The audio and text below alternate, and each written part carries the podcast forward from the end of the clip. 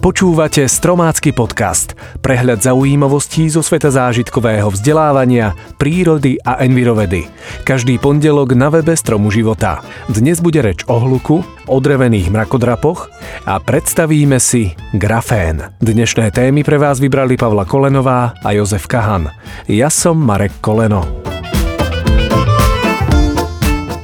Viete, čo na nás pôsobí 24 hodín denne, doma, v práci, na dovolenke, keď spíme, aj keď bdieme?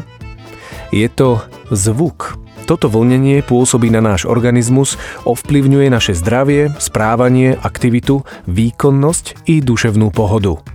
Jeho pôsobenie môže byť pozitívne, napríklad hudba, detský smiech, šumenie mora, pradenie mačky – Takéto zvuky v zásade nenarúšajú vnútorné prostredie človeka, naopak môžu zmierniť jeho psychickú záťaž. Ak je však prekročená istá hladina intenzity zvuku, napríklad pri príliš hlasnej hudbe, zvuku motorovej píly, siréne, alarme, ale aj pri dopravnom hluku, stáva sa tento podnet záťažou vyvolávajúcou stres.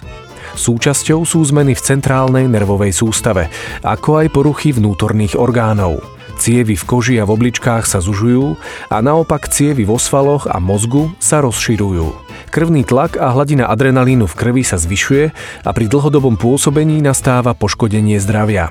A hladinu hluku meriame v decibeloch. Ďalšie termíny, ktoré ho charakterizujú a podmienujú jeho výsledné účinky, sú napríklad frekvencia, vyjadrovaná v hercoch, trvanie pôsobenia hluku a jeho druh. Aký hluk vadí vám? a ako sa voči nemu bránite. Obyvatelia sídlisk v našich mestách z éry socializmu hovoria, že bývajú v betónovej džungli.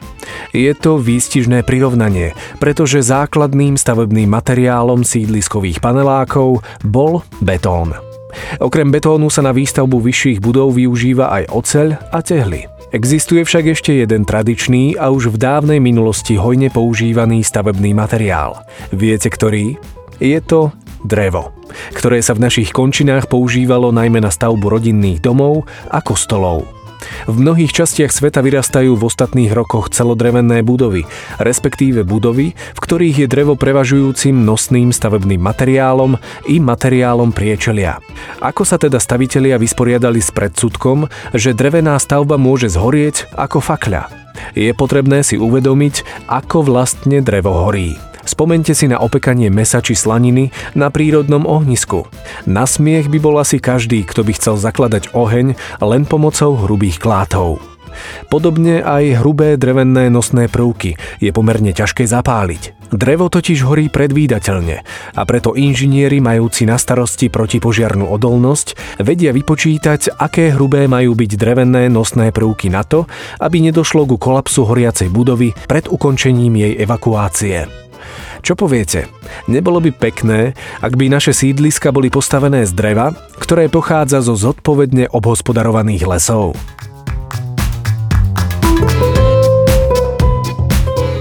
Grafén, ktorý tvorí jedna vrstva atómov uhlíka, je najpevnejší materiál, ktorý častokrát označujeme aj ako zázračný. Tým vedcov z britskej Exeterskej univerzity informoval, že ho použili na vytvorenie nového typu betónu, ktorý je oveľa pevnejší, odolnejší proti vode a ekologickejší.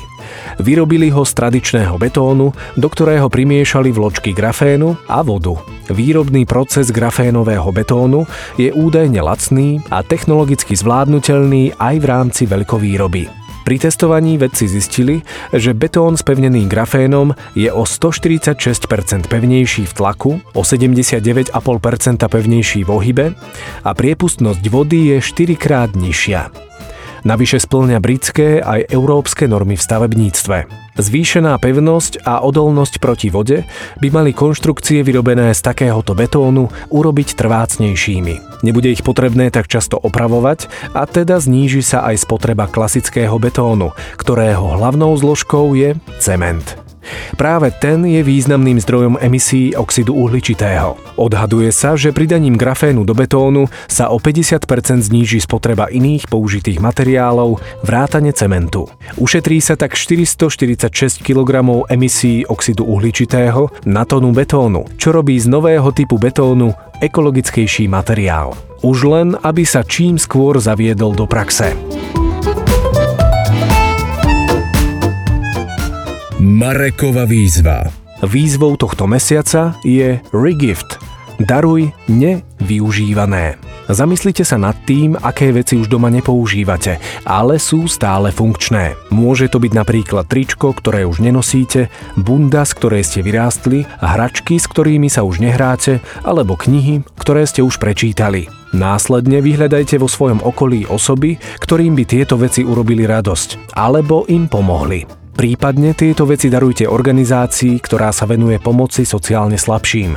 Napríklad detské domovy, charity, domovy sociálnych služieb, nocľahárne, hospice a podobne alebo pomoci zvieratám, útulky, záchranné stanice. Nezabudnite sa pri plnení výzvy odfotiť, pripojiť svoj komentár a fotku zdieľať s hashtagom Zakliata hora. Viac informácií o tejto súťaži nájdete na stránke Stromu života.